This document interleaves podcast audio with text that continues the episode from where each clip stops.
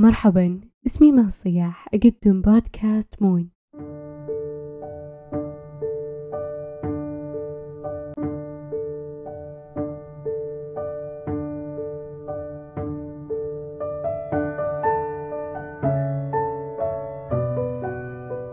هل اضطررت يوما لاتخاذ قرار مصيري يغير حياتك جذريا كاختيار تخصصك في الجامعة أو لاختيار عمل دون غيره؟ أو لاختيار شريك حياتك أو حتى لتقديم استقالتك في وظيفتك الحالية. أو لقبول مشروع جديد. تقف حائرا بين ما تريد الشيء ولا تريده. تريد الاقتراب والابتعاد في آن واحد. كيف حالك وإنت تقف في المنتصف ولو كنت أقرب قليلا ولكنك تخاف على نفسك. تخاف المسافات وتعرجات الطرق. احتراق القلوب انخفاض الروح تقف بالمنتصف. تكتفي بالنظرات والسلامات العابرة. ترى المسافات مرهقة والتغيير يؤدي إلى المجهول. منتصف الأشياء والحيرة قد تبدو مخيفة جدا للبعض. أن تقف حائرا بين الشعور واللا شعور.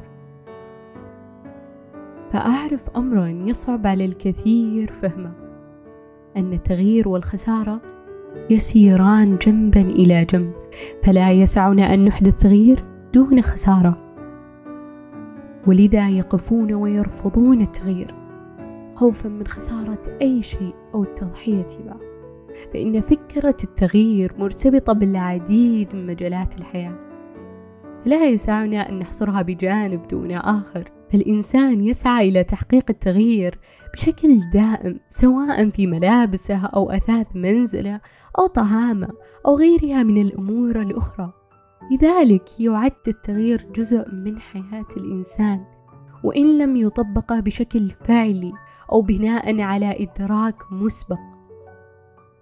فقد يحدث التغيير بالاعتماد على تصرفات لا إرادية مثلا تغييرك للطريق الذي تذهب منه يوميا إلى العمل أو تبديل مكان الأثاث في غرفة الجلوس أو غيرها من التصرفات التي ترتبط بشكل دائم بمفهوم وفكرة التغيير. نعيش في عالم دائم التغير ويحدث التغيير بسرعة أكبر من أي وقت مضى. وعلى الرغم من هذه الحقيقة فهناك الكثير من الناس الذين يخافون التغيير بل ويقاومونه. وبالتالي قد يفوتون الكثير من الفرص الواعدة التي قد تأتيهم في طريقهم المهني مثلا ويتعرضون لخطر الركود والبقاء عالقين في روتين الحياة اليومي. فالوقت ليس هو العدو بل الخوف من التغيير هو العدو الأكبر. وقد يكون خوف الناس من التغيير بسبب خوفهم من المجهول فكثير من الأشياء الصغيرة تحدث تغييرا مهما في حياتك. يبدأ التغيير في أفكارك لأن القلق سينتابك بكل تأكيد مع أي خطوة جديدة للتعامل معها. فتحتاج نوعا من المرونة العقلية للتغلب على مخاوفك من التغيير. كما ذكرت نظرا لخوفنا من الفشل يخلق خوفنا من التغيير. فإن قدرتك على النظر بتفاؤل لما يحدث معك مهم جدا. حتى لو كانت النتائج سلبية مهم جدا نحن نتقبل الخسارة قبل الفوز نتقبل الفشل قبل النجاح. للنظر إليها كفرصة للتعلم والنمو. ممكن انك تبني هذه المرونة العقلية بتغيير الطريقة التي تتحدث بها مع نفسك. مثل عبارة أنا فاشل أو مو ممكن أبدا تتحسن الأمور. هذه كلها العبارات تؤثر على مشاعرك تؤثر على قرارك في التغيير. فعليك أن تدرك عاداتك السلبية في التفكير ويمكنك تدريب نفسك وعقلك على التعامل بفعالية أكبر مع العقبات والتحديات والتوقعات السلبية. حتى تتمكن من الاستمرار في العمل والتغيير في الحياة. أيضا من الأمور المهمة عند اتخاذ أي قرار في حياتك أنك توقف مقارنة. فلا تقارن نفسك بالآخرين أبدا. نتائجك غير عن نتائجهم. وقتك غير عن وقتهم. أيضا من الأمور المهمة المفروض نتبعها مو فقط لاتخاذ قرار جديد في حياتنا أيضا المفروض يكون كأسلوب حياة. خصص وقت لنفسك يوميا. ابحث عن بعض الدقائق للتفكير في كيفية قضاء يومك. من خلال الصلاة التأمل ممارسة الرياضة احصل على وقت هادئ للتفكير. أبعد عنك كل المشتتات اللي قد تشتتك. راقب أفكارك. خذ أنفاسك واتخذ قرارك فهذا ما يمكن أن يحدث تأثير هائل على يومك وحياتك كاملها. افعل شيء جديد كل أسبوع. جرب هواية جديدة ما قد جربتها. سجل في دروس للطهي تحدث مع شخص غريب. حاول فعل كل الأمور التي من شأنها إبعادك عن روتين حياتك. أيضا مهم جدا نحن نتقن فن الإصغاء. اختيار الاستماع عندما تريد التحدث. لأن الاستماع هو أقوى أداة تعليمية ويبني أقوى العلاقات في حياتك. فسبب الحيرة في اتخاذ القرارات هو خوفك من اتخاذ القرار الخاطئ.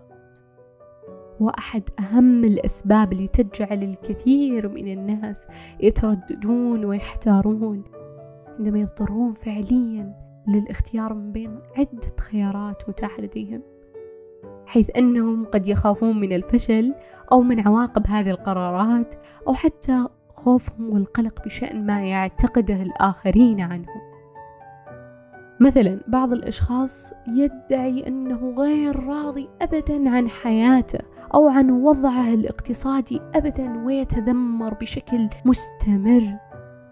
لكن في الواقع هم فقط يتحدثون عن هذه الرغبة ويفضلون الجلوس والتذمر وإلقاء المسؤولية على الآخرين بدون أخذ أي زمام مبادرة للتغيير. فيجلس وينتظر وكأن الانتظار سيجعل أحد الأبطال الخارقين يأتي ويتعامل مع مشاكله كلها. لا أحد فعليا يمكن أن يخبرك ماذا تفعل. أو ما هي العلامات للتغيير في حياتك؟ أنت أدرى بذلك. لأن التغيير يحتاج إلى شجاعة والخروج من منطقة الراحة وهذا ما يفعله الأفراد الناجحين على ما أعتقد. وهم عادة يخطون خارج منطقة الراحة ليخوضوا تجربة جديدة رغبة في تحقيق أهدافهم بالرغم ما يسببه شعور المخاطرة والتعامل مع الواقع متغير إلا أنهم يفتح لهم فرص متجددة وقدرة على المبادرة وفتح آفاق جديدة. بعبارة أخرى إذا استطاعت الدخول لمنطقة الراحة لن تخطو خطوة واحدة بلا ألف حساب. لا تبقى ثابت. أبدا لا تبقى ثابت وكل شيء من حولك يتغير. ففي رحلتك للتغيير ستتعثر لكن لا تبقى على الأرض. تعلم إذا تعبت أن تسترح لا أن تتوقف. فلا يمكن أن تغير أفكارك السلبية بلا تغيير ولا يمكن أن تحقق أهدافك بلا تغيير ولا يمكن أن تتخلص من مخاوفك بلا تغيير. من القصص الملهمة والجميلة التي قيلت لي وأثرت فيني كثير.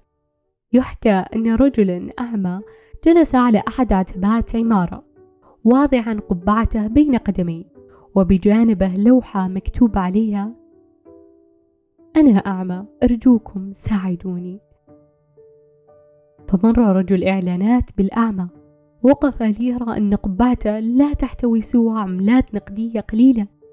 فوضع فيها المزيد ودون أن يستأذن الأعمى أخذ لوحته وكتب عليها عبارة أخرى وأعادها إلى مكانها ومضى في طريقه. لاحظ الأعمى أن قبعته قد امتلأت بالعملات والأوراق النقدية الكثيرة فعرف أن شيئا قد تغير. وأدرك أن ما سمعه من الكتابة هو ذلك التغيير. فسأل أحد المارة عما كتب عليها. فكانت الآتي. نحن في فصل الربيع لكنني لا أستطيع رؤية جماله. ربما عبارة بسيطة صنعت فارق في هذا الموقف. لذلك أحرص على تغيير وسائلك عندما لا تسير الأمور كما يجب. وعندما تريد اتخاذ أي قرار في حياتك احرص على ترتيب أولوياتك. ذات العلاقة بهذا القرار من الأهم إلى الأقل أهمية. حينها تعي تماما ما هو الأكثر أهمية لك في هذا الموقف وستصبح عملية اتخاذ القرار أسهل عليك بكثير. قد يكون التغيير مرهق جدا مما يجعلك تصاب بالإحباط وتفضل البقاء في المساحة التي تمنحك الراحة والأمان. لذلك لا تحاول القفز خارج منطقة الراحة مرة واحدة. عادي جدا أنك تتعلم شيء جديد كل يوم. تتعلم عادة مختلفة كل مرة. تتخلص من عادة سلبية بالتدريج. انفض الخوف من قلبك. انفض الوسواس والقلق والتوتر. هذه ليست الحلول كلها. لا تعلق في الماضي الذي انتهى. وتأكد أن أصدقائك يحبونك ويدعمونك في هذه الحياة. لأنك إنسان رائع ولك قيمتك. ويجب أن تؤمن بهذا.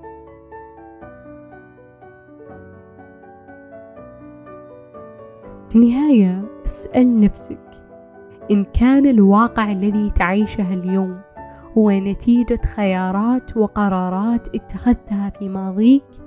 فما الذي سيغير في مستقبلك إن اتخذت خطوات شجاعة وجريئة اليوم اتجاه الحياة التي تتمناها لنفسك؟